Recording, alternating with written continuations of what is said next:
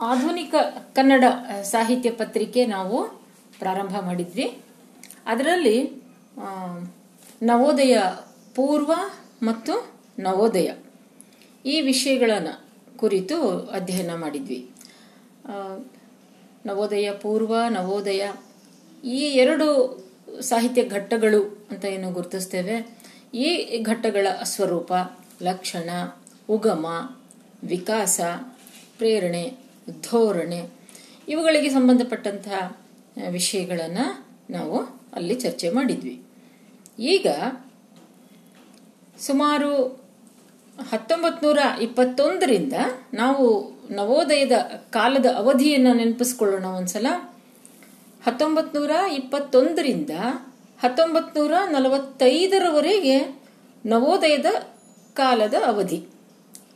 ಹಾಗಂತ ನಾವು ನೋಡ್ತೇವೆ.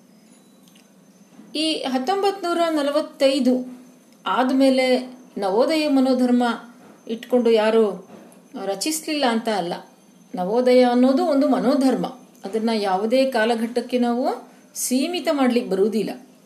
ಆದರೆ ಕಾಲದ ಒಂದು ದೃಷ್ಟಿಯಿಂದ ನೋಡುವಾಗ ಹತ್ತೊಂಬತ್ತು ನೂರ ನಲವತ್ತೈದರ ನಂತರ ಕನ್ನಡ ಸಾಹಿತ್ಯದಲ್ಲಿ ಒಂದು ಹೊಸ ಬಗೆಯ ಗಾಳಿ ಬೀಸಲಿಕ್ಕೆ ಶುರುವಾಯಿತು. ಈ ಹೊಸ ಗಾಳಿಯನ್ನ ನಾವು ಸಮಾಜ ಸುಧಾರಣೆಯ ಪ್ರಜ್ಞೆ ಅಂತ ಇದನ್ನು ನಾವು ಗುರುತಿಸಬಹುದು. ಈ ಒಂದು ಗಾಳಿಯಲ್ಲಿ ಹೊಸ ಬಗೆಯ ಸಾಹಿತ್ಯ ಸೃಷ್ಟಿಯಾಯಿತು. ಈ ಸಾಹಿತ್ಯವನ್ನ ನಾವು ಪ್ರಗತಿಶೀಲ ಸಾಹಿತ್ಯ ಅಂತ ಗುರುತಿಸ್ತೇವೆ. ಪ್ರಗತಿಶೀಲ ಅಂದ್ರೆ ಇಲ್ಲಿ ಸಾಹಿತ್ಯದ ಉದ್ದೇಶ ಕೇವಲ ಸಾಮಾಜಿಕ ಸುಧಾರಣೆ.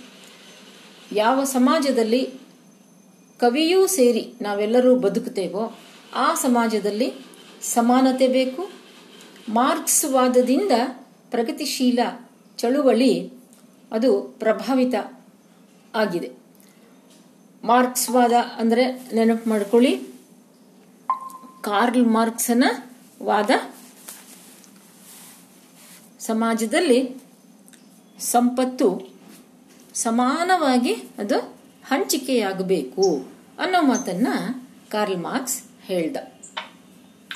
ಈ ಸಂಪತ್ತಿನ ಸಮಾನ ಹಂಚಿಕೆ ಅಂದಾಗ ಅದರಲ್ಲಿ ಈ ಆರ್ಥಿಕತೆಗೆ ಸಂಬಂಧಪಟ್ಟಂತಹ ಎಲ್ಲ ವಿಷಯ ಅದರಲ್ಲಿ ಬಂತು. ಅದರ ಜೊತೆಗೆ ಕೇವಲ ಆರ್ಥಿಕತೆ ಅಲ್ಲ, ಸಾಮಾಜಿಕವಾಗಿ, ರಾಜಕೀಯವಾಗಿ ಕೂಡ ಸಮಾನತೆ ಅನ್ನೋದು ಬೇಕು. ಹೀಗೆ ಹತ್ತೊಂಬತ್ತು ನೂರ ನಲವತ್ತೈದರ ಸುಮಾರಿಗೆ ಈ ಮಾರ್ಕ್ಸ್ವಾದದ ಪ್ರಭಾವ ಸಾಹಿತ್ಯದ ಮೇಲೆ ಆಯಿತು.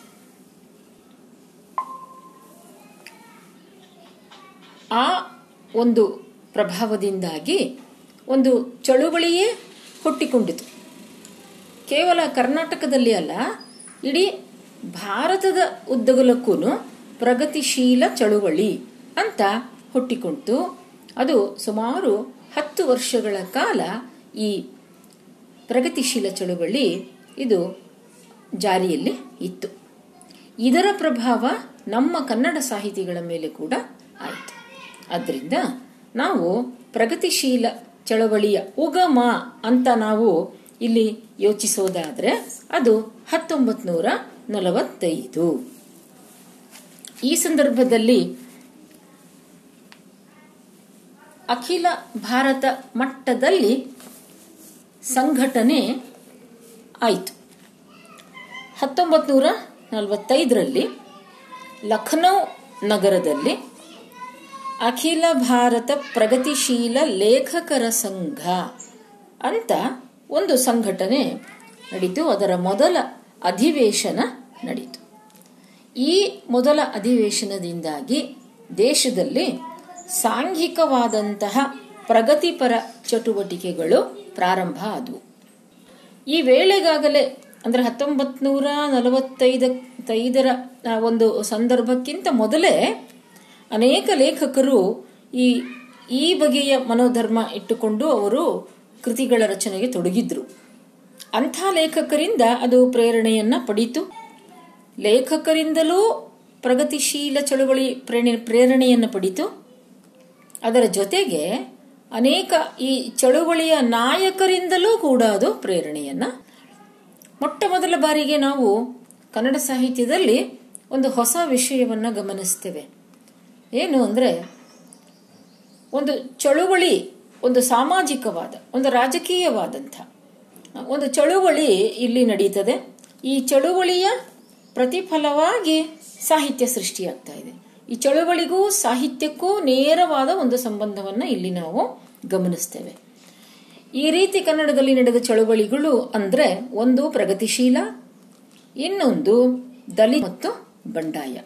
ಈ ಮೂರು ಸಾಹಿತ್ಯ ಘಟ್ಟಗಳಲ್ಲಿ ಚಳುವಳಿಗಳು ಕೂಡ ನಡೆದಿವೆ. ಆ ಚಳುವಳಿಯ ಪ್ರತಿಫಲವಾಗಿ, ಪರಿಣಾಮವಾಗಿ ಸಾಹಿತ್ಯ ಕೃತಿಗಳು ರಚನೆ ಆಗಿವೆ. ಹಾಗೆ ಹತ್ತೊಂಬತ್ ನೂರ ನಲವತ್ತೈದರಲ್ಲಿ ಲಖನೌನಲ್ಲಿ ಅಖಿಲ ಭಾರತ ಪ್ರಗತಿಶೀಲ ಲೇಖಕರ ಸಂಘದ ಮೊದಲ ಅಧಿವೇಶನ ನಡೆಯಿತು ಈ ಅಧಿವೇಶನದಿಂದ ದೇಶದಾದ್ಯಂತ ಸಾಂಘಿಕವಾದಂಥ ಪ್ರಗತಿಪರ ಚಟುವಟಿಕೆಗಳು ಪ್ರಾರಂಭ ಆದವು ಇಲ್ಲಿ ಕೆಲವು ಲೇಖಕರನ್ನ ನಾವು ನೋಡೋಣ. ಅಖಿಲ ಭಾರತ ಮಟ್ಟದ ಲೇಖಕರು. ಯಾರ್ಯಾರು ಈ ರೀತಿಯ ಪ್ರಗತಿಶೀಲ ಚಟುವಟಿಕೆಯಲ್ಲಿ ಪಾಲ್ಗೊಂಡಿದ್ರು? ಪ್ರೇಮ್ಚಂದ್ ಪ್ರೇಮ್ಚಂದ್ ಹಿಂದಿ ಸಾಹಿತ್ಯದ ಮಹಾನ್ ದೊಡ್ಡ ಲೇಖಕ ಅವರು. ಪ್ರೇಮ್ಚಂದ್ ಆಮೇಲೆ ನಮ್ಮ ಜವಾಹರಲಾಲ್ ನೆಹರು ಅವರು ಆಚಾರ್ಯ ನರೇಂದ್ರ ದೇವ್ ಕಾಕಾ ಕಾಲೇಲ್ಕರ್ ಮುಲ್ಕ್ ರಾಜ್ ಆನಂದ್. ಮುಲ್ಕ್ ರಾಜ್ ಆನಂದ್ ಇವರು ಇಂಗ್ಲಿಷ್ನಲ್ಲಿ ದೊಡ್ಡ ಲೇಖಕರು. ಇನ್ನು ಸುಮಿತ್ರಾನಂದನ ಪಂತ್, ಇವರು ಸಹ ಹಿಂದಿ ಸಾಹಿತ್ಯದ ಒಬ್ಬ ದೊಡ್ಡ ಕವಿ. ಸುಮಿತ್ರಾನಂದನ್ ಪಂತ್. ಇವರು ಹಿಂದಿಯಲ್ಲಿ ಒಂದು ಮಹಾಕಾವ್ಯವನ್ನು ಬರೆದಿದ್ದಾರೆ. ಹೇಗೆ ನಮ್ಮ ಕುವೆಂಪು ಶ್ರೀ ರಾಮಾಯಣ ದರ್ಶನಂ ಬರೆದ್ರೋ ಹಾಗೆ ಇವರು ಹಿಂದಿಯಲ್ಲಿ ಸಾಕೇತ ಅನ್ನುವ ಒಂದು ಮಹಾಕಾವ್ಯವನ್ನು ಬರೆದಿದ್ದಾರೆ. ಅದು ಕೂಡ ರಾಮಾಯಣವನ್ನ ಆಧರಿಸಿದ ಒಂದು ಕಾವ್ಯ. ಆ ಸಾಕೇತ ಕಾವ್ಯದ ಪ್ರಭಾವ, ಪರಿಣಾಮ ನಮ್ಮ ಕುವೆಂಪು ಅವರ ಮೇಲೆ ಆಗಿದೆ. ಅದನ್ನ ಸಾಕಷ್ಟು ಜನ ವಿಮರ್ಶಕರು ಗುರುತಿಸಿ ತೋರಿಸಿದ್ದಾರೆ. ಯಾರು? ಸುಮಿತ್ರಾನಂದನ್ ಪಂತ್. ಮತ್ತು ಉಮಾಶಂಕರ್ ಜೋಶಿ. ಹೀಗೆ ಲೇಖಕರು ಮತ್ತು ಸಾಮಾಜಿಕ ಚಳುವಳಿಯ ನೇತಾರರು, ಇವರೆಲ್ಲ ಇಲ್ಲಿ ಸೇರ್ಕೊಂಡ್ರು ಪ್ರಗತಿಶೀಲ ಚಳುವಳಿ ನಡೀತು ಭಾರತದಲ್ಲಿ. ಮುಂದೆ ಕಮ್ಯುನಿಸ್ಟ್ ಪರವಾದ ಗುಂಪು ಒಂದು ತಯಾರಾಯಿತು. ಇದರಲ್ಲಿ, ಇದರಲ್ಲಿಯೇ ಮತ್ತೆ ಒಂದು ಬಗೆಯ ಭಿನ್ನ ಭಿನ್ನಾಭಿಪ್ರಾಯ ಬಂದದ್ರಿಂದ ಕಮ್ಯುನಿಸ್ಟ್ ಪರವಾದ ಗುಂಪು ಒಂದು, ಕಮ್ಯುನಿಸ್ಟ್ ವಿರೋಧವಾದ ಗುಂಪು ಒಂದು ತಯಾರಾಯಿತು. ಈ ಗುಂಪುಗಳನ್ನ ಒಂದ್ಸಲ ಸುಮ್ಮನೆ ಗಮನಿಸೋಣ, ಯಾಕಂದ್ರೆ ಪ್ರಗತಿಶೀಲ ಚಳುವಳಿ ಬರೀ ಕರ್ನಾಟಕದಲ್ಲಿ ನಡೆದದ್ದಲ್ಲ, ಅದು ಅಖಿಲ ಭಾರತ ಮಟ್ಟದಲ್ಲಿ ನಡೆದಿರೋದಾಗಿರೋದ್ರಿಂದ ನಮಗೆ ತಕ್ಕ ಮಟ್ಟಿಗಾದರೂ ಅವರು ಯಾರ್ಯಾರಿದ್ರು ಅನ್ನೋದು ಗೊತ್ತಿರಲಿ. ನೋಡಿ, ಒಂದು ಗುಂಪಿನಲ್ಲಿ, ಅಂದರೆ ಯಾರು? ಕಮ್ಯುನಿಸಂ ಬೇಡ, ಪ್ರಗತಿಶೀಲ ಚಳವಳಿಗೆ ಕಮ್ಯುನಿಸಂನ ಅಗತ್ಯ ಇಲ್ಲ. ನಮ್ಮ ದೇಶದ ನೆಲದಲ್ಲೇ ಬೇಕಾದಷ್ಟು ಅಸಮಾನತೆ ಇದೆ. ಅದನ್ನು ಮಾತ್ರ ನಾವು ಪ್ರತಿಭಟಿಸೋಣ ಅಂತ ಹೇಳಿದ ಲೇಖಕರು ಒಂದು ಕಡೆ. ಅವ್ರು ಯಾರ್ಯಾರು? ಕೆ ಎ ಅಬ್ಬಾಸ್, ಮಾಮಾ ವರೇರ್ಕರ್ ವಿಷ್ಣು ಡೇ ಇವರು. ಇನ್ನು ಹೀರಾಲಾಲ್ ವಾತ್ಸ್ಯಾಯನ್ ಹೀರಾಲಾಲ್ ವಾತ್ಸ್ಯಾಯನ್ ಇವರು ಅಗ್ನೇಯ ಅನ್ನುವ ಹೆಸರಿನಿಂದ ಹಿಂದಿಯಲ್ಲಿ ಬಹಳ ಒಳ್ಳೆಯ ಸಾಹಿತ್ಯವನ್ನು ಅವರು ರಚಿಸಿದ್ದಾರೆ. ಅಗ್ನೇಯ. ಹೀಗೆ ಏನಾಯಿತು? ಪ್ರಗತಿಶೀಲ ಚಳವಳಿ ಸಂಘಟನೆಯಾಗಿ ಅದರ ಒಂದು ಮೆರವಣಿಗೆಗಳು, ಅಧಿವೇಶನಗಳು, ಇವು ಜರುಗ್ತಾ ಜರುಗ್ತಾ ಸಾಹಿತ್ಯ ರಚನೆ ಆಗ್ತಾ ಆಗ್ತಾ ಅಲ್ಲೇ ಎರಡು ಗುಂಪುಗಳಾಯಿತು ಅನ್ನೋದನ್ನು ನಾವು ಗಮನಿಸಿದ್ವಿ. ಅಖಿಲ ಭಾರತ ಮಟ್ಟದಲ್ಲಿ ಆದಂಥ ಈ ಎರಡು ಗುಂಪುಗಳ ರಚನೆ, ಅದರ ಪರಿಣಾಮ ಕರ್ನಾಟಕದ ಮೇಲೂ ಆಯಿತು. ಹೀಗೆ ಮುಂದೆ ಹತ್ತೊಂಬತ್ತು ನೂರ ನಲವತ್ತ್ಮೂರು ಮುಂದೆ ಅಂದರೆ ನೀವು ಇದನ್ನ ಹತ್ತೊಂಬತ್ತು ನೂರ ನಲವತ್ತೈದರಲ್ಲಿ ಒಂದು ಅಧಿವೇಶನ ನಡೀತು ಅಂತ ನಾನು ಹೇಳಿದೆ ಈಗ. ಅದಕ್ಕಿಂತ ಮೊದಲು ಅಖಿಲ ಭಾರತ ಪ್ರಗತಿಶೀಲ ಲೇಖಕರ ಅಧಿವೇಶನ ಹತ್ತೊಂಬತ್ತು ನೂರ ನಲವತ್ತೈದರಲ್ಲಿ ನಡೀತಲ್ಲ? ಅದಕ್ಕಿಂತ ಮೊದಲು ಹತ್ತೊಂಬತ್ತು ನೂರ ನಲವತ್ತ್ ಮೂರರಲ್ಲಿ ಒಂದು ಅಧಿವೇಶನ ನಡೀತು. ಈ ಅಧಿವೇಶನ ನಮ್ಮ ಕರ್ನಾಟಕದ ಪ್ರಗತಿಶೀಲ ಚಳವಳಿಯನ್ನು ದೃಷ್ಟಿಯಿಂದ ಬಹಳ ಮುಖ್ಯವಾದದ್ದು. ಯಾಕಂದ್ರೆ ಇದರಲ್ಲಿ ಕನ್ನಡದ ಶ್ರೀರಂಗ ನಾಟಕಕಾರರು ಅಂತ ಅವರನ್ನು ನಾವು ಈಗಾಗಲೇ ಪರಿಚಯ ಮಾಡಿಕೊಂಡಿದ್ದೀವಿ. ನೆನಪಾಗ್ತಾ ಇದೆಯಾ? ಶ್ರೀರಂಗ ಮತ್ತು ಕೈಲಾಸಂ. ಇವರು ನಾಟಕಗಳಲ್ಲಿ ಸಾಮಾಜಿಕತೆಯನ್ನ, ವಾಸ್ತವತೆಯನ್ನ ತಂದಂತಹ ನಾಟಕಕಾರರು ಪ್ರಮುಖವಾಗಿ. ಆ ನಮ್ಮ ಶ್ರೀರಂಗರು ಮತ್ತು ನಿರಂಜನ. ನಿರಂಜನರ ಮೇಲೆ ಮಾರ್ಕ್ಸ್ವಾದದ ಪ್ರಭಾವ ಆಗಿದೆ. ಅವರು ಇವರಿಬ್ಬರು ಭಾಗವಹಿಸಿದ್ರು. ಮುಂದೆ ಆ ಅಧಿವೇಶನದ ಒಂದು ಸೂಚಿಗಳ ಅನುಸಾರವಾಗಿ ಕರ್ನಾಟಕದಲ್ಲಿ ಪ್ರಗತಿಶೀಲ ಚಳುವಳಿಯ ಸಂಘಗಳು ರಚನೆಯಾದವು. ಅದರಲ್ಲಿ ವಿ ಎಂ ಇನಾಮ್ದಾರ್ ಮತ್ತು ಕೃಷ್ಣಕುಮಾರ್ ಕಲ್ಲೂರ್. ಇವರು ಕರ್ನಾಟಕ ಶಾಖೆಯ ಕಾರ್ಯದರ್ಶಿಗಳಾಗಿ ಆಯ್ಕೆಯಾದರು. ಆಮೇಲೆ ಬೆಂಗಳೂರು, ಧಾರವಾಡ, ಮಂಗಳೂರು ಈ ಮೂರು ಕಡೆಗಳಲ್ಲಿ ಶಾಖೆಗಳು ನಿರ್ಮಾಣ ಆದವು. ಈ ಮೂರೂ ಶಾಖೆಗಳ ಅಧ್ಯಕ್ಷರಾಗಿ ಅನ ಕೃಷ್ಣರಾವ್ ಅನ ಕೃಷ್ಣರಾವ್ ಅವರನ್ನು ಕೂಡ ನಾವು ಪರಿಚಯ ಮಾಡಿಕೊಂಡಿದ್ದೀವಿ ನವೋದಯ ಸಾಹಿತ್ಯ ಘಟ್ಟದಲ್ಲಿ. ಅದರ ಮುಂದೆ ಅವರು ಪ್ರಗತಿಶೀಲ ಮನೋಧರ್ಮ ಇಟ್ಕೊಂಡು ಕಾದಂಬರಿಗಳನ್ನು ಬರೆದ್ರು. ಪ್ರಭಾವಶಾಲಿ ಲೇಖಕರು. ನಾನು ನಿಮಗೆ ಅಲ್ಲಿ ಪ್ರಾರಂಭದಲ್ಲಿ ಹೇಳಿದ್ದೆ, ಒಂದು ರಾತ್ರಿ ಕಳೆದು ಬೆಳಗಾಗುವಷ್ಟರಲ್ಲಿ ಅವರು ಕಾದಂಬರಿಗಳನ್ನು ಸಿದ್ಧಪಡಿಸಿ ಬಿಡ್ತಿದ್ರು ಅಂತ. ನೂರಾರು ಕಾದಂಬರಿಗಳನ್ನು ಬರೆದ್ರು. ಆ ಮೂಲಕ ಕನ್ನಡ ಜನರಿಗೆ ಓದುವ ಒಂದು ಅಭಿರುಚಿಯನ್ನ ಅವರು ನಿರ್ಮಾಣ ಮಾಡಿದರು. ಅಂತಹ ಅನಕ್ರು ಅವರು ಬೆಂಗಳೂರು, ಧಾರವಾಡ, ಮಂಗಳೂರು ಶಾಖೆಗಳ ಅಧ್ಯಕ್ಷರಾದರು. ಮತ್ತು ಅನಂತ ಪದ್ಮನಾಭ ಸೋಗಾಲ ಅನ್ನುವಂಥ ಒಬ್ಬ ಲೇಖಕರು ಕಾರ್ಯದರ್ಶಿಗಳಾಗಿ ನೇಮಕವಾದರು. ಹೀಗೆ ಈ ಒಂದು ಸಂಘಟನೆಯ ರೀತಿಯಲ್ಲಿ ಪ್ರಗತಿಶೀಲ ಪ್ರಾರಂಭವಾಯಿತು ಅದರ ಚಟುವಟಿಕೆ. ಈ ಶಾಖೆಗಳು ಸ್ವತಂತ್ರ ಘಟಕಗಳ ಹಾಗೆ ಕೆಲಸ ಮಾಡ್ತಾ ಇದ್ವು. ಆದರೆ ಅವುಗಳ ನಡುವೆ ಹೆಚ್ಚು ಕೊಡುವ, ಕೊಳ್ಳುವ ಒಂದು ಪರಸ್ಪರ ವ್ಯವಹಾರ ಇರಲಿಲ್ಲ ಅಂತ ಇಲ್ಲಿ ಹೇಳ್ತಾರೆ. ಆದರೂ ಬೆಂಗಳೂರು ಶಾಖೆ ಹೆಚ್ಚು ಕ್ರಿಯಾಶೀಲವಾಗಿತ್ತು. ಕೇಂದ್ರ ಪಾತ್ರವನ್ನ ಅದು ವಹಿಸಿತು. ಏನ್ ಮಾಡ್ತಾ ಇತ್ತು? ಬೆಂಗಳೂರು ಪ್ರಗತಿಶೀಲ ಲೇಖಕರ ಕೇಂದ್ರ. ಏನ್ ಮಾಡ್ತಾ ಇತ್ತು ಅಂದ್ರೆ ಸಾಹಿತ್ಯ ರಚನೆ, ಪುಸ್ತಕ ಪ್ರಕಟಣೆ ಮತ್ತು ಉಪನ್ಯಾಸಗಳನ್ನು ಅದು ಏರ್ಪಡಿಸ್ತಾ ಇತ್ತು. ಆದರೆ ಯಾವುದೇ ಸಮಾಜ ಸುಧಾರಣೆಯ ಒಂದು ಚಟುವಟಿಕೆಯನ್ನ ಕೈಕೊಂಡಂತೆ ಕಾಣುವುದಿಲ್ಲ ಅದು. ರಾಜಕೀಯ ಚಟುವಟಿಕೆಗಳಾಗಲಿ ಇಂತಹ ಯಾವುದೇ ಮೆರವಣಿಗೆಗಳಾಗಲಿ, ಇಂತಹದ್ದನ್ನ ಅದು ತಕೊಳ್ಳಿಲ್ಲ. ಕೇವಲ ಸಾಹಿತ್ಯಿಕ ರಚನೆಗೆ ಹೆಚ್ಚು ಮಹತ್ವವನ್ನ ಕೊಟ್ಟಿತು. ಹಾಗಾಗಿ ಬೆಂಗಳೂರಿನ ಪ್ರಗತಿಶೀಲ ಲೇಖಕರ ಸಂಘ ಏಳು ಪುಸ್ತಕಗಳನ್ನು ಅದು ಪ್ರಕಟಣೆ ಮಾಡಿತು. ಭಾರತ ಶಕ್ತಿ, ನನ್ನನ್ನು ನಾನೇ ಕಂಡೆ. ಪ್ರಗತಿಶೀಲ ಸಾಹಿತ್ಯ ಮ್ಯಾಕ್ಸಿಮ್ ಗಾರ್ಕಿ, ಸೋವಿಯತ್ ಸಂಸ್ಕೃತಿ. ರಷ್ಯನ್ ಕಥೆಗಳು ಮತ್ತು ಪ್ರಗತಿಶೀಲ ಕಥೆಗಳು. ಹೀಗೆ ಒಂದು ಒಂದು ಚಟುವಟಿಕೆ ಪ್ರಾರಂಭ ಆಯಿತು. ಕನ್ನಡ ನಾಡಿನಲ್ಲಿ ಅನೇಕ ಲೇಖಕರ ಕತೆ ಕಾದಂಬರಿಗಳಲ್ಲಿ ಪ್ರಗತಿಶೀಲ ಮನೋಧರ್ಮ ಕಾಣಿಸ್ಕೊಂತು ಆದರೆ ಇಲ್ಲಿ ಒಂದು ತಪ್ಪು ಏನು ನಡೀತು?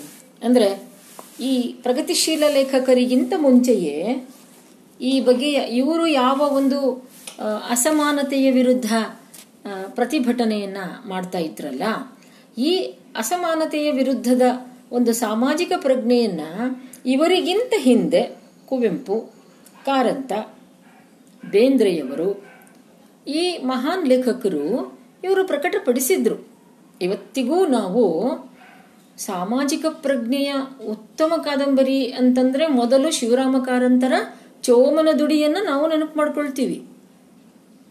ಆಗಿನ್ನೂ ಯಾವ ಪ್ರಗತಿಶೀಲರ ಚಟುವಟಿಕೆಯೂ ಇರಲಿಲ್ಲ, ಯಾವ ದಲಿತ ಬಂಡಾಯದ ಮನೋಧರ್ಮವೂ ಇರಲಿಲ್ಲ. ಆದರೆ ಕಾರಂತರು ಅದ್ಭುತವಾಗಿ ಒಬ್ಬ ದಲಿತನ ಬದುಕನ್ನ, ಅವನ ಆಶಯನ ಅದು ನೆರವೇರದೇ ಹೋದದ್ದು. ಆತನ ನಿರಾಸೆ, ಆತನ ಕಷ್ಟ, ಆತನ ಸಾಲ, ಸೋಲ, ನೋವು, ಎಲ್ಲವನ್ನ ಬಹಳ ಅದ್ಭುತವಾಗಿ ಕಾರಂತರು ಚಿತ್ರಿಸ್ತಾರೆ ಅಲ್ಲಿ. ಅವರನ್ನ ಈ ನಮ್ಮ ಪ್ರಗತಿಶೀಲ ಲೇಖಕರು ಸ್ವಲ್ಪ ನಿರ್ಲಕ್ಷ್ಯ ಮಾಡಿದ್ರು ಅನ್ನೋ ಮಾತನ್ನ ವಿಮರ್ಶಕರು ಹೇಳ್ತಾರೆ. ಅಖಿಲ ಭಾರತ ಮಟ್ಟದಲ್ಲಿ ಸ್ವಲ್ಪ ಬಿರುಕು ಕಾಣಿಸ್ಕೊಂತು ಅಂತ ನೋಡಿದ್ವಿ, ಒಳಜಗಳಗಳು ಕಾಣಿಸ್ಕೊಂಡ್ವು ಅದು ಕರ್ನಾಟಕದಲ್ಲೂ ಕಾಣಿಸ್ಕೊಂತು. ಹಾಗಾಗಿ ಕಮ್ಯುನಿಸ್ಟ್ ಪರವಾದ ಒಂದು ಗುಂಪು ಈ ಗುಂಪಿನ ನೇತೃತ್ವದಲ್ಲಿ ನಿರಂಜನರು ಇದ್ರು. ಇನ್ನೊಂದು ಗುಂಪಿನ ನಾಯಕರಾಗಿ ಅನಕ್ರು ಅವರು ಇದ್ರು. ಇಲ್ಲಿ ಏನಾಯ್ತು ಅಂದ್ರೆ, ಸಮಾಜ ಸುಧಾರಣೆ ಅಂತ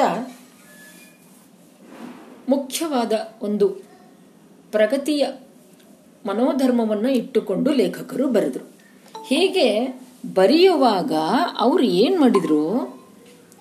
ಈ ಸಮಾಜ ಸುಧಾರಣೆ ಜೊತೆಗೆ ಅವರು ಸತ್ಯವನ್ನ ನಾವು ಬಿಚ್ಚಿಡ್ತೇವೆ ಅಂತ ಅಂದುಕೊಂಡು ಹೊರಟರು. ಈ ಸತ್ಯವನ್ನ ಬಿಚ್ಚಿಡುವ ಒಂದು ಪ್ರಯತ್ನದಲ್ಲಿ ಏನಾಯಿತು? ಮನುಷ್ಯನ ಲೈಂಗಿಕ ಬದುಕಿನ, ಬದುಕನ್ನ ಬಹಳ ವಿವರ ವಿವರವಾಗಿ ಬರೆಯುವ ಒಂದು ಪದ್ಧತಿ ಶುರುವಾಯಿತು. ಯಾಕಂದ್ರೆ ಇನ್ನೆಲ್ಲ ಕಡೆಗಳಿಗಿಂತ ಈ ಲೈಂಗಿಕ ಬದುಕಿನಲ್ಲಿ ಹೆಚ್ಚು ವಂಚ, ವಂಚನೆ, ಮೋಸ ಆಗ್ತದೆ. ಆದ್ರಿಂದ ಅದನ್ನು ನಾವು ಜಗತ್ತಿನೆದುರು ಇಡ್ತೇವೆ ಅನ್ನುವ ಒಂದು ಮನೋಧರ್ಮದಿಂದಾಗಿ ಬಹಳಷ್ಟು ಕಾದಂಬರಿಗಳಲ್ಲಿ ಈ ಲೈಂಗಿಕ ಬದುಕು ವಿವರ ವಿವರವಾಗಿ ತೆರೆದುಕೊಂಡು ಇದನ್ನು ನಿರಂಜನರು ಇಷ್ಟಪಡಲಿಲ್ಲ. ಅವ್ರು ಹೇಳ್ತಾರೆ, ಸಾಹಿತ್ಯ ಕೃತಿಗಳಲ್ಲಿ ಅಶ್ಲೀಲತೆಯ ಅವತಾರ ಬೇಡ ಅಂತ. ಲೈಂಗಿಕ ಬದುಕಿನಲ್ಲಿ ಏನು ವಿಕೃತಿ ಇದೆಯೋ ಇದೆ. ಆದರೆ ಅದನ್ನ ಬಿಚ್ಚಿಡುವ ಒಂದು ನೆಪದಲ್ಲಿ ಅದೊಂಥರ ಈಗ ನಾವು ಹೇಳ್ತೇವೆ ನೋಡಿ, ಬ್ಲೂ ಬ್ಲೂ ಫಿಲಮ್ ಅಥವಾ ಬ್ಲೂ ಲಿಟರೇಚರ್ ಅಂದರೆ ನೇರವಾಗಿ ಲೈಂಗಿಕತೆಯನ್ನು ಹೇಳ್ತಕ್ಕಂಥದ್ದಾಗಲಿ, ತೋರಿಸ್ತಕ್ಕಂಥದ್ದಾಗಲಿ. ಅದು ಮನುಷ್ಯನ ಕಾಮನೆಗಳನ್ನು ಕೆರಳಿಸ್ತದೆಯೇ ಹೊರತು ಯಾವ ರೀತಿಯ ಸಾಮಾಜಿಕ ಅಸಮಾನತೆಯ ಬಗೆಗಿನ ಅರಿವನ್ನು ಅದು ಮೂಡಿಸೋದಿಲ್ಲ. ಆದ್ದರಿಂದ ನಿರಂಜನರು ಅದನ್ನು ಖಂಡಿಸಿದರು. ಇನ್ನು ಭಾರತೀಯತೆ ಪುನರುಜ್ಜೀವನ ಆಗಬೇಕು ಅನ್ನೋದು ಮತ್ತೊಂದು ಪ್ರಗತಿಶೀಲ ಮನೋಧರ್ಮ. ಸರಿ, ಭಾರತೀಯತೆ ಪುನರುಜ್ಜೀವನ ಮಾಡೋಣ. ಆದರೆ ಹಾಗಂತ ಈಗ ನಾವು ಹೇಗಿದ್ದೇವೋ ಹಾಗೆಯೇ ಇದ್ದು ಬಿಡಬೇಕು. ಅಂದ್ರೆ ಅದನ್ನು ನಾವು ಯಥಾಸ್ಥಿತಿವಾದ ಅಂತ ಕರಿತೀವಿ. ಈ ಯಥಾಸ್ಥಿತಿವಾದ ಬೇಡ. ಅಂತ ಅವರು ಹೇಳಿದರು. ಆಮೇಲೆ ನಿರಂಜನ ಹೇಳಿದ ಮತ್ತೊಂದು ಮಹತ್ವದ ಮಾತು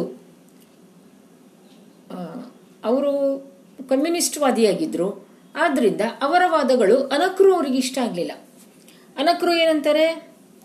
ಸಮಾನತೆಯ ಮಾತು ನಮಗೆ ರಷ್ಯಾದಿಂದ, ಮಾರ್ಕ್ಸ್ನಿಂದ ಬರಬೇಕಾದದ್ದಿಲ್ಲ. ಅದು ನಮ್ಮ ಜೀವನದಲ್ಲೇ ಮೂಲತಃ ಅದು ಹುಟ್ಟುಕೊಂಡಿರ್ತಕ್ಕಂಥ ಒಂದು ಭಾವನೆ ಅದು. ನೋಡಿ, ವಚನಕಾರರು ಬರೆಯುವಾಗ ಕಾರ್ಲ್ ಮಾರ್ಕ್ಸ್ ಇದ್ನಾ ದಾಸರು ಕೀರ್ತನೆಗಳನ್ನು ಬರೆಯುವಾಗ ಕಾರ್ಲ್ ಮಾರ್ಕ್ಸ್ ಇದ್ನಾ ಇಲ್ಲ. ಇದು ನಮ್ಮ ದೇಶದ ಜನರ ಮನಸ್ಸಿನಲ್ಲೇ ಮೂಲತಃ ಬೇರೂರಿರ್ತಕ್ಕಂತಹ ಒಂದು ಕ್ರಾಂತಿಕಾರಕ ವಿಷಯ ಇದು. ಹಾಗಾಗಿ ನಮಗೆ ರಷ್ಯಾದಿಂದ ಅದು ಬರಬೇಕಾಗಿಲ್ಲ, ಅಂದ್ರು. ಹೀಗೆ ಸಾಕಷ್ಟು ವಾದ, ವಿವಾದ, ಭಿನ್ನಾಭಿಪ್ರಾಯ ಇವುಗಳಿಂದ ಹತ್ತೊಂಬತ್ತು ನೂರ ನಲವತ್ತೈದರಲ್ಲಿ ಪ್ರಾರಂಭವಾದಂಥ ಈ ಪ್ರಗತಿಶೀಲ ಚಟುವಟಿಕೆ. ಅದು ಸಾಹಿತ್ಯಕ ಇರಬಹುದು ಅಥವಾ ಸಾಮಾಜಿಕವಾಗಿ ಮೆರವಣಿಗೆಗಳು ಮತ್ತೊಂದು ಇರಬಹುದು. ಒಟ್ಟಿನಲ್ಲಿ ಒಂದು ಹತ್ತೊಂಬತ್ತು ನೂರ ಐವತ್ತೆರಡರ ತನಕ ಆಗಲೇ ಪ್ರಗತಿಶೀಲದ ಚಟುವಟಿಕೆಯ ಒಂದು ಅದು ತೀವ್ರತೆ ಕಡಿಮೆಯಾಗ್ತಾ ಬಂದ್ಬಿಡ್ತು. ಅದರ ಒಂದು ಜೋರಾದ ಆರ್ಭಟ.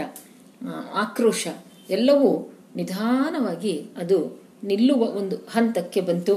ಅದನ್ನು ಇಲ್ಲಿ ಲೇಖಕರು ಕೊನೆಯುಸಿರನ್ನ ಎಳೆಯಿತು ಅನ್ನೋ ಒಂದು ಮಾತನ್ನ ಬರೀತಾರೆ. ಹೀಗೆ ಹತ್ತೊಂಬತ್ತು ನೂರ ನಲವತ್ತೈದರಿಂದ ಹತ್ತೊಂಬತ್ತು ನೂರ ಐವತ್ತೆರಡರ ತನಕ ನಾವು ಪ್ರಗತಿಶೀಲ ಒಂದು ಚಟುವಟಿಕೆಯ ಅವಧಿಯನ್ನು ನಾವು ಇಟ್ಟುಕೊಳ್ತೇವೆ. ಈಗ ನಾವು ಮುಂದೆ ಏನಾಯ್ತು? ಹತ್ತೊಂಬತ್ತು ನೂರ ಐವತ್ತೆರಡರಲ್ಲಿ ಹಿರಿಯೂರಿನಲ್ಲಿ ಒಂದು ಸಮ್ಮೇಳನ ನಡೆಯಿತು ಅನಕರು ಅದಕ್ಕೆ ಅಧ್ಯಕ್ಷರಾಗಿದ್ದರು ಪ್ರಗತಿಶೀಲ ಸಾಹಿತಿಗಳ ಪ್ರಥಮ ಸಮ್ಮೇಳನ ಅಂತ ಅದನ್ನು ನಡೆಸಿದ್ರು.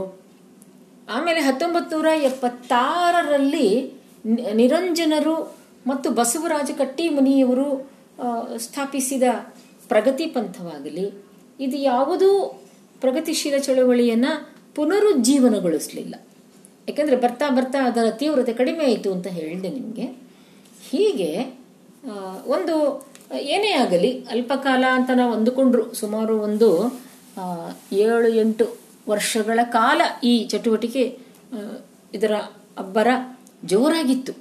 ಆದರೆ ಅದು ಕಡಿಮೆ ಅವಧಿಯದ್ದೇ ಆದ್ರೂ ಅದು ತನ್ನ ಒಂದು ಛಾಪು ಅಂತ ಏನು ಹೇಳ್ತೀವಿ, ತನ್ನ ಒಂದು ಗುರುತನ್ನ ಕನ್ನಡ ಸಾಹಿತ್ಯದಲ್ಲಿ ಅದು ಉಳಿಸಿತು. ಅದರ ಲೋಪದೋಷಗಳನ್ನು ವಿಮರ್ಶಕರು ಪಟ್ಟಿ ಮಾಡಿ ಹೇಳ್ತಾರೆ. ಹೀಗಾಯಿತು ಅದು ನೋಡೋಣ ನಾವು, ಏನೇನು ಲೋಪದೋಷಗಳಿತ್ತು ಅನ್ನೋದನ್ನ ಮತ್ತೆ ಬರೋಣ ಅಲ್ಲಿವರೆಗೆ. ಈಗ ಯಾರ್ಯಾರು ಬರೆದ್ರು?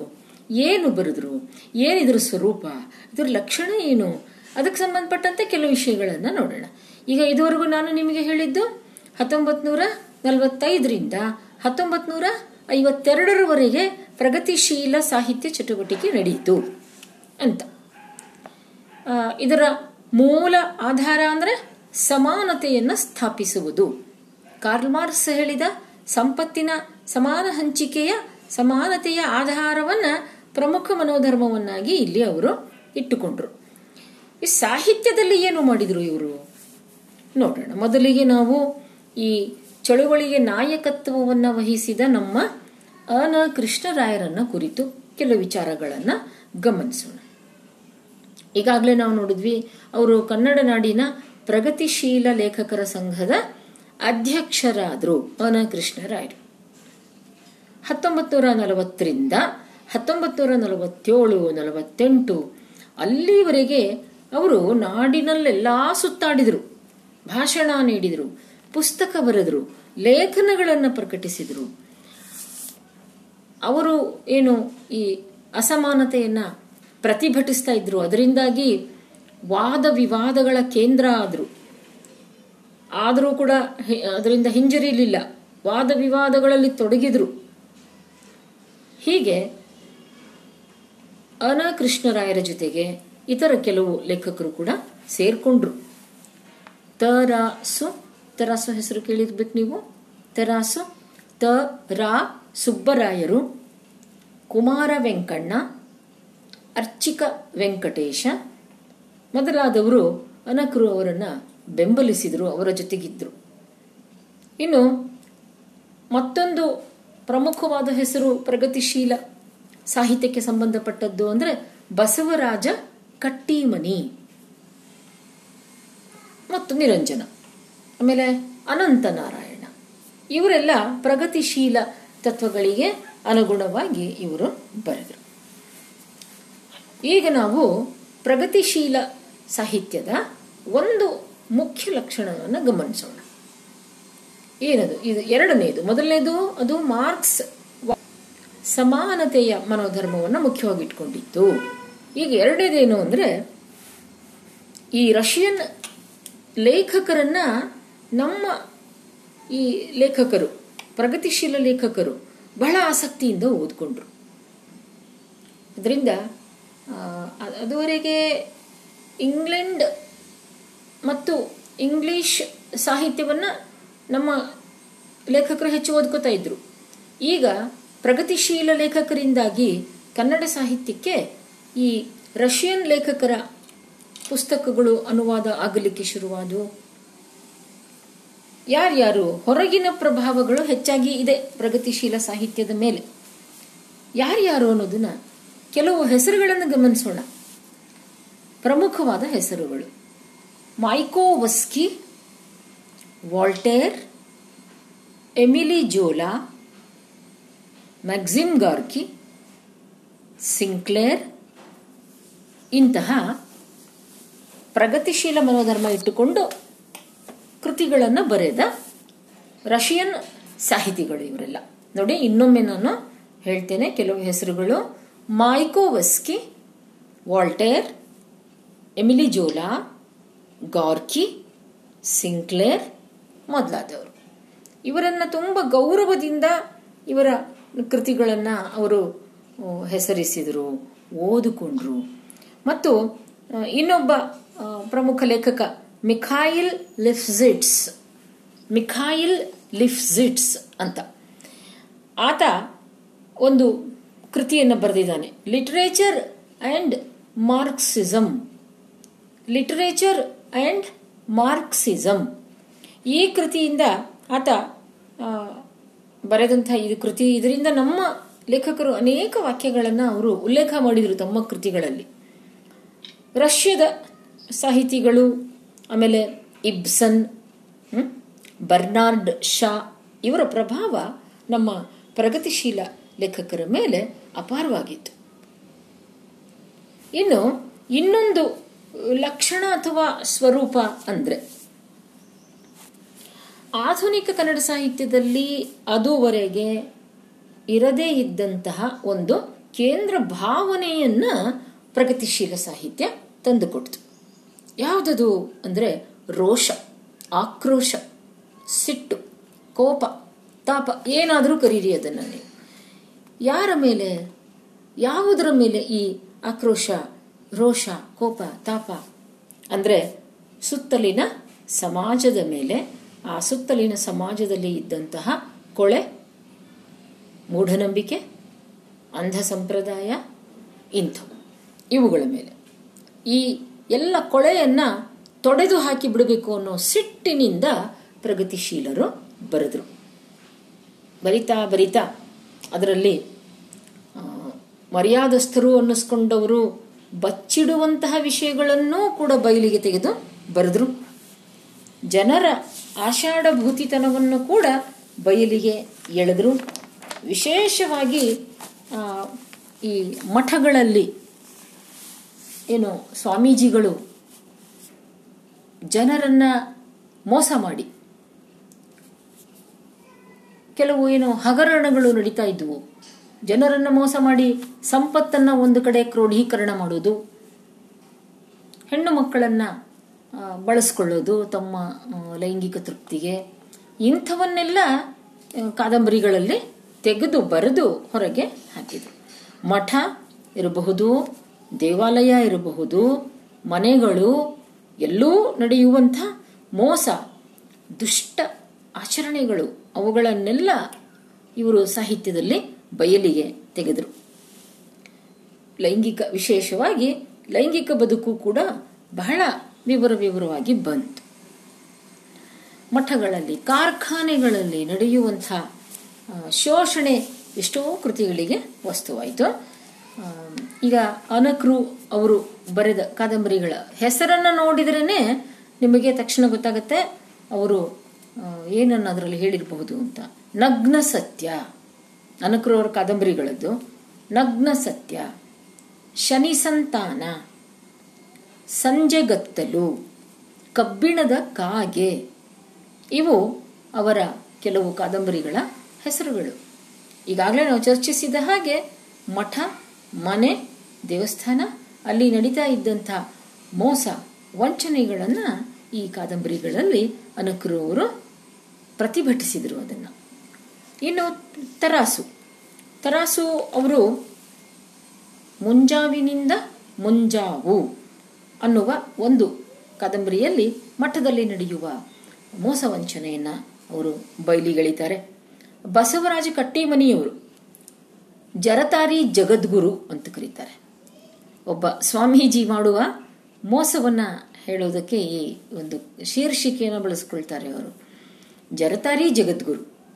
ಆಮೇಲೆ ಮೋಹದ ಬಲೆಯಲ್ಲಿ, ಜ್ವಾಲಾಮುಖಿಯ ಮೇಲೆ, ಇವು ಕಟ್ಟಿಮನಿಯವರ ಕಾದಂಬರಿಗಳು.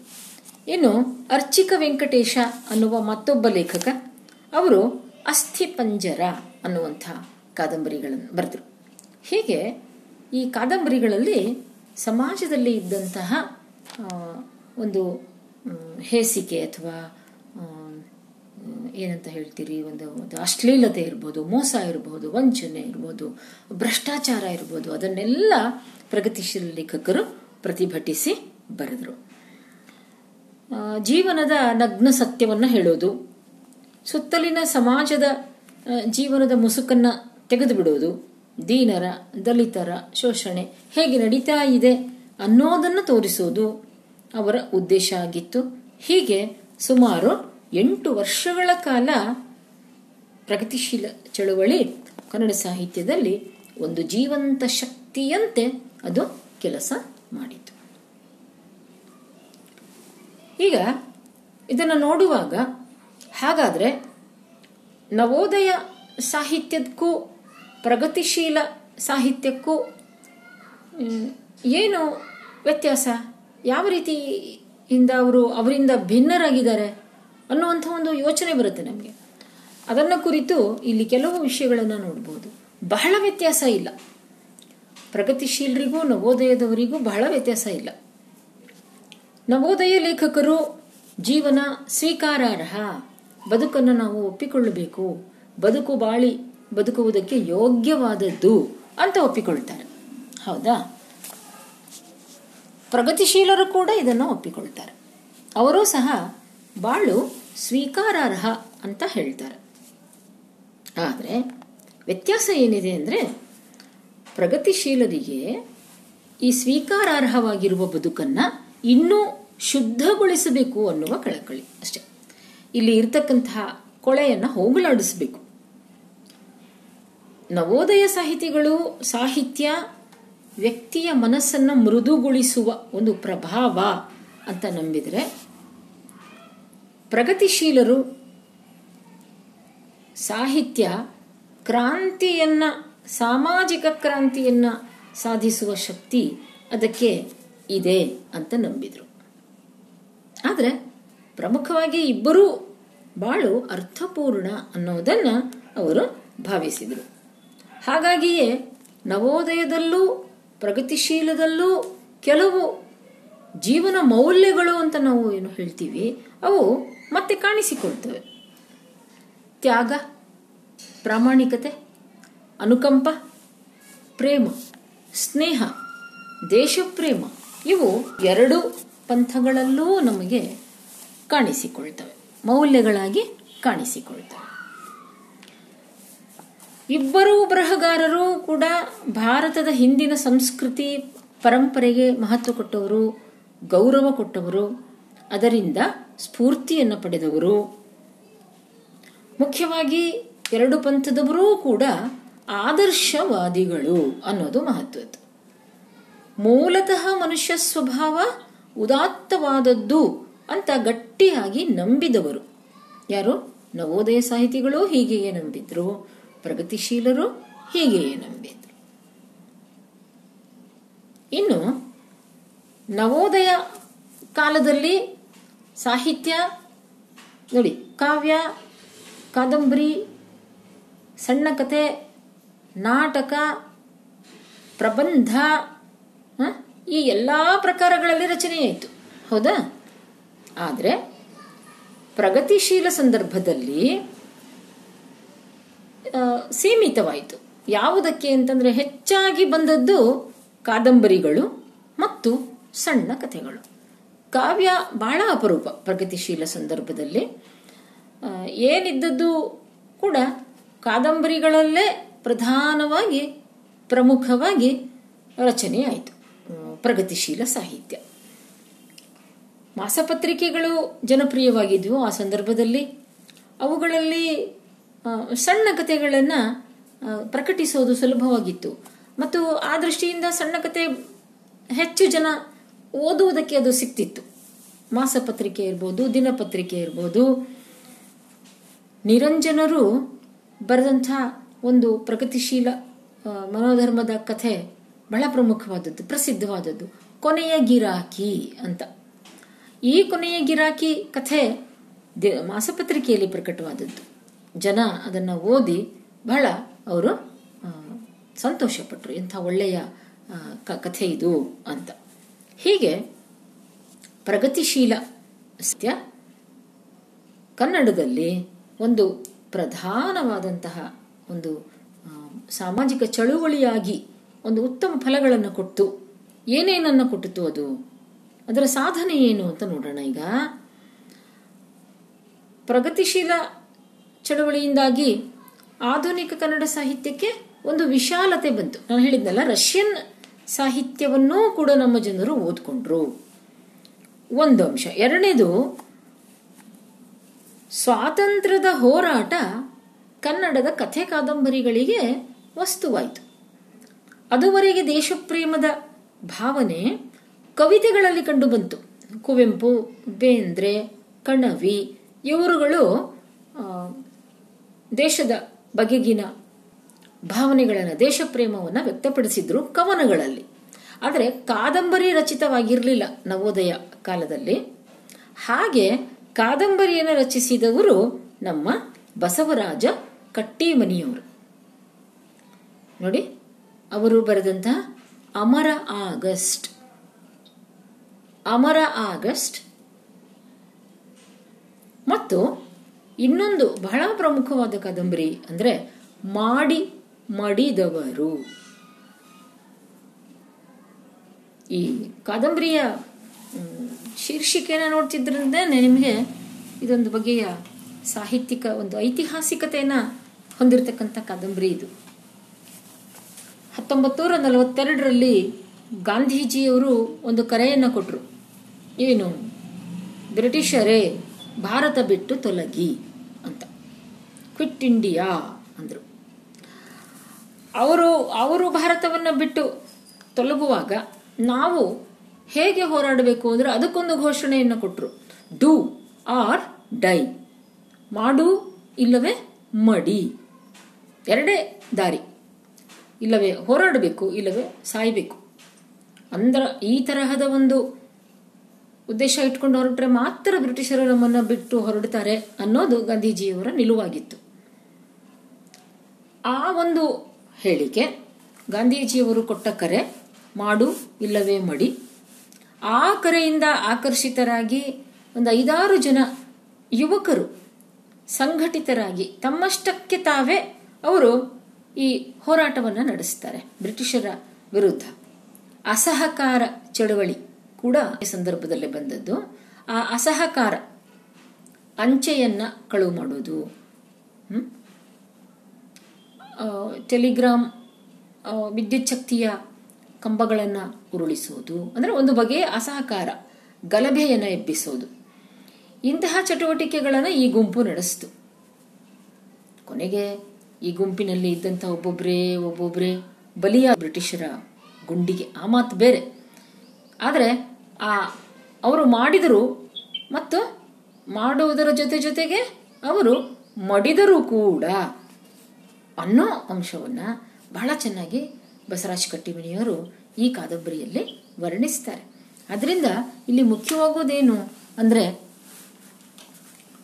ಮೊಟ್ಟ ಮೊದಲ ಬಾರಿಗೆ ಪ್ರಗತಿಶೀಲರಿಂದಾಗಿ ಕನ್ನಡ ಕಾದಂಬರಿಯಲ್ಲಿ ಒಂದು ಚಳುವಳಿಯ ಹೋರಾಟ ಹೇಗಿರ್ತದೆ, ಅದರಲ್ಲಿ ಮನುಷ್ಯನ ಭಾವನೆಗಳು ಪ್ರಣಯ ಇರಬಹುದು, ಜೀವನದ ಆಸೆ ಇರಬಹುದು, ಇದ್ರೂ ಕೂಡ ಅದನ್ನೆಲ್ಲ ಹೇಗೆ ಸಂಯಮ ಮಾಡಿಕೊಂಡು ಅವರು ಎಲ್ಲಕ್ಕಿಂತಲೂ ದೊಡ್ಡದಾದ ಒಂದು ಧ್ಯೇಯ ದೇಶಕ್ಕಾಗಿ ಹೋರಾಡೋದು.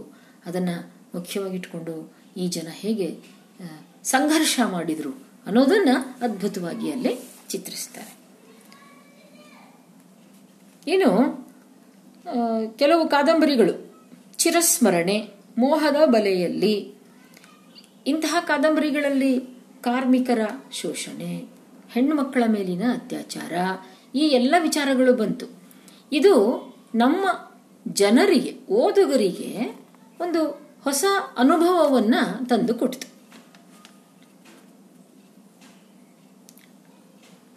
ಮತ್ತೊಂದು ಮಹತ್ವದ ಅಂಶ ಪ್ರಗತಿಶೀಲರ ಕಾಲದ ಸಾಹಿತ್ಯದ್ದು ಅಂದರೆ ಸಾಹಿತ್ಯದ ಭಾಷೆಯನ್ನ ಬಳಸುವ ಒಂದು ಹೊಸ ರೀತಿಯನ್ನು ನಾವು ಅಲ್ಲಿ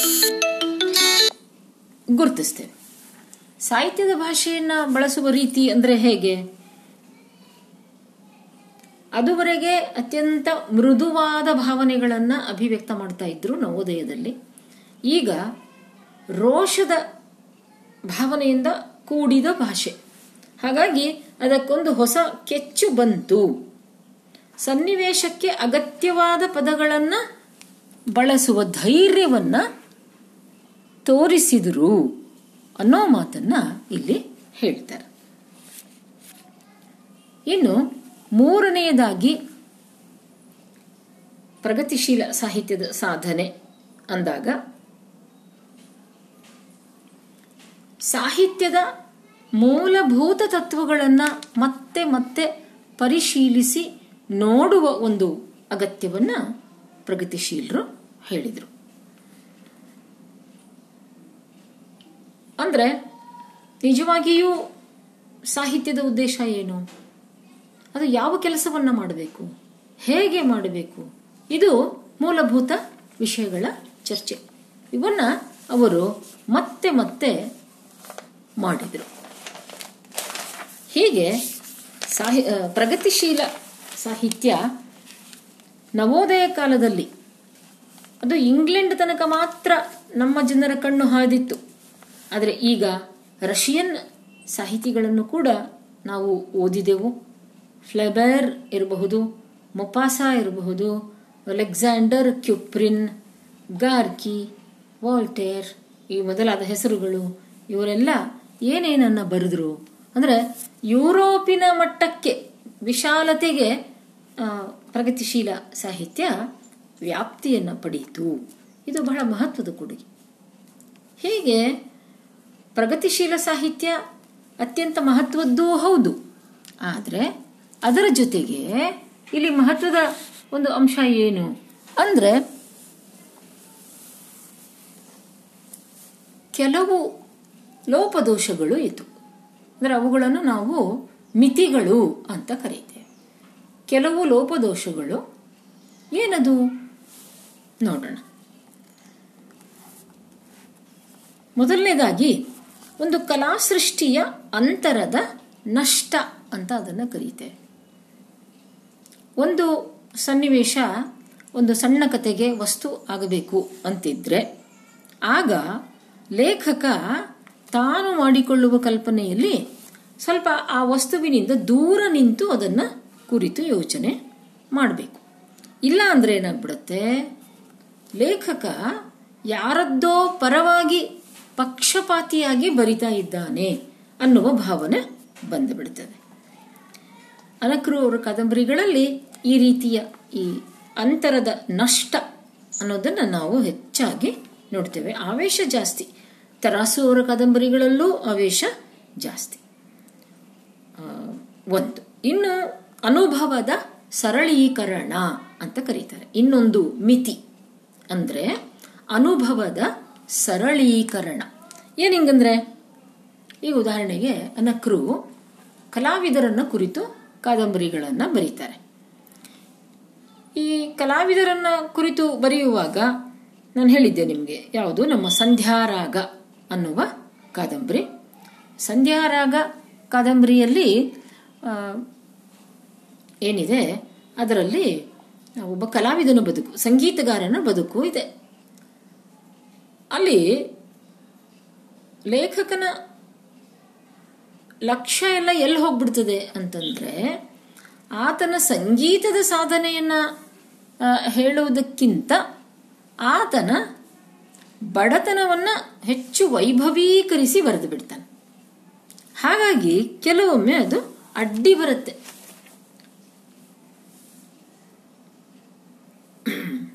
ಇನ್ನು ನಿರಂಜನರು ಶೂನ್ಯ ಅಂತ ಒಂದು ಕಥೆಯನ್ನು ಬರೀತಾರೆ. ಇದರ ನಾಯಕ ರಾಘವ. ಈತ ಆದರ್ಶಗಳ ಬೆಳಕಿನಲ್ಲಿ ಬಾಳುವ ಒಬ್ಬ ಲೇಖಕ. ಹತ್ತೊಂಬತ್ತು ನೂರ ನಲವತ್ತೆರಡರ ಸ್ವಾತಂತ್ರ್ಯ ಹೋರಾಟದಲ್ಲಿ ಅವನು ಆಗ ನೇತೃತ್ವವನ್ನು ವಹಿಸಿದ್ದಂತಹ ಕೆಲವು ನಾಯಕರನ್ನು ತುಂಬ ಪ್ರೀತಿಸ್ತಾ ಇದ್ದ. ಆದರೆ ಕೊನೆಗೆ ಅವರ ವ್ಯಕ್ತಿತ್ವದಲ್ಲೇ ಕೆಲವು ದೌರ್ಬಲ್ಯಗಳನ್ನು ಕಂಡು ನೊಂದುಕೊಂಡು ಬಿಡ್ತಾನೆ. ಮನಸ್ಸು ಕಹಿಯಾಗಿ ಬಿಡುತ್ತೆ. ಮದ್ಯ ಸೇವಿಸ್ತಾನೆ. ಏನೇನೋ ದುಶ್ಚಟಗಳಿಗೆ ಬಲಿಯಾಗಿ ಕೊನೆಗೆ ಆತ್ಮಹತ್ಯೆಯನ್ನೇ ಮಾಡ್ಕೊಂಡು ಬಿಡ್ತಾನೆ. ಈ ತರಹದ ಆದರ್ಶ ನಮಗೆ ಬೇಕಿಲ್ಲ. ಅಂದರೆ ಇದನ್ನ ಗಮನಿಸುವುದಕ್ಕೆ ಆಗಿಲ್ಲ ಲೇಖಕನಿಗೆ. ಆದರ್ಶ ಮತ್ತು ವಾಸ್ತವಿಕತೆಗಳ ನಡುವೆ ಒಂದು ಘರ್ಷಣೆ ನಡೆಯೋದನ್ನ ಇಲ್ಲಿ ಲೇಖಕ ಚಿತ್ರಿಸ್ತಾನೆ. ಹಾಗಾಗಿ ಸಾಹಿತ್ಯ ಕೃತಿ ಸಮಸ್ಯೆಗಳ ಕಡೆಗೆ ನಮ್ಮ ಗಮನವನ್ನ ಸೆಳೆಯುವುದು ಅಷ್ಟೇ ಅಲ್ಲ, ಇಂಥ ಸಂದರ್ಭದಲ್ಲಿ ಏನಾಗುತ್ತೆ? ಮಾನವ ಸಮಾಜ, ಮಾನವ ಸ್ವಭಾವ ಇವುಗಳ ಒಂದು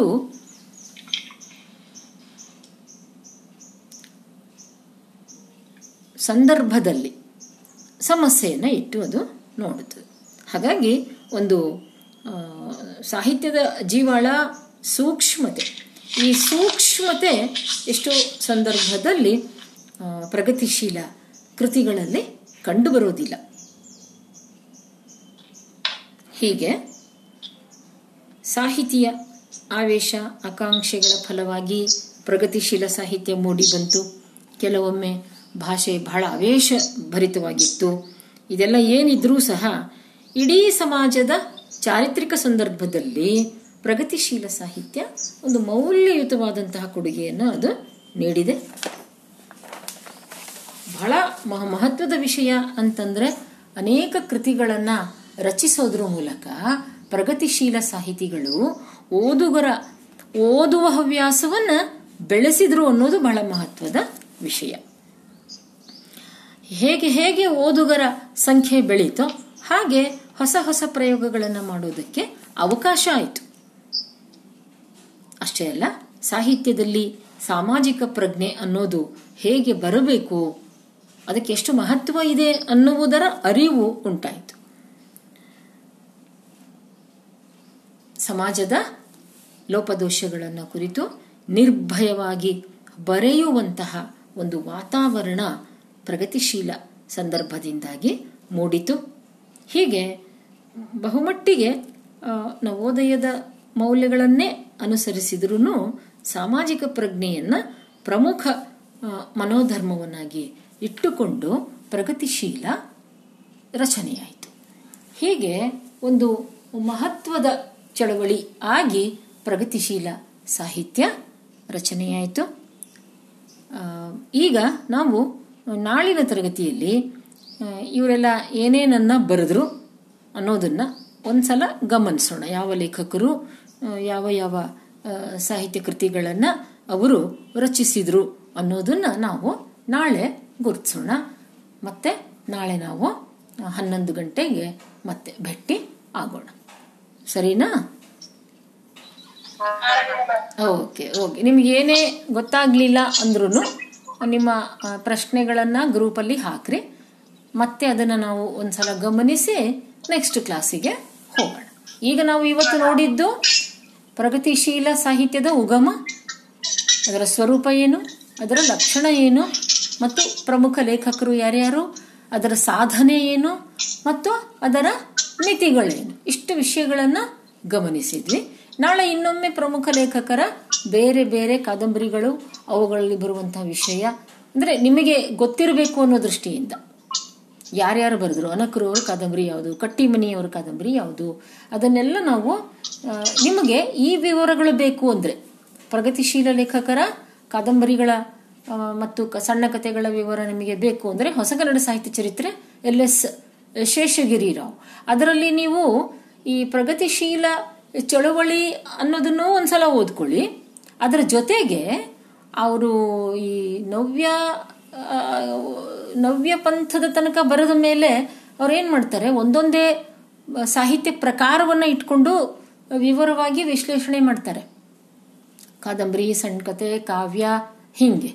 ಅದರಲ್ಲಿ ಕೂಡ ನೀವು ಗಮನಿಸ್ತಾ ಹೋಗ್ರಿ. ಅಲ್ಲಿ ನಿಮಗೆ ವಿಶೇಷ ಅದರಲ್ಲಿ ವಿಶೇಷವಾಗಿ ಕಾದಂಬರಿ ಮತ್ತು ಸಣ್ಣ ಕತೆ ಇವೆರಡನ್ನ ಓದ್ಕೊಳ್ಳಿ. ಯಾರ ಹತ್ರ ಪುಸ್ತಕ ಇದೆ. ಅಲ್ಲಿ ಡಿಟೇಲ್ ಆಗಿ ನಿಮಗೆ ಪ್ರಗತಿಶೀಲ ಲೇಖನ ಅದರ ಬಗೆಗಿನ ಮನೋಧರ್ಮಗಳು ನಿಮಗೆ ಅರಿವಾಗ್ತವೆ. ಯಾವ್ಯಾವ ಕೃತಿಗಳು ಬಂದವು ಅನ್ನೋದು ನಿಮಗೆ ತಿಳಿತದೆ. ಆಯ್ತು ಕಣ್ರಮ್ಮ ಮತ್ತೆ ನಾಳೆ ಹನ್ನೊಂದು ಗಂಟೆಗೆ ಭೇಟಿಯಾಗೋಣ. ಥ್ಯಾಂಕ್ ಯು ರೀ ma'am. Thank you thank you thank you thank you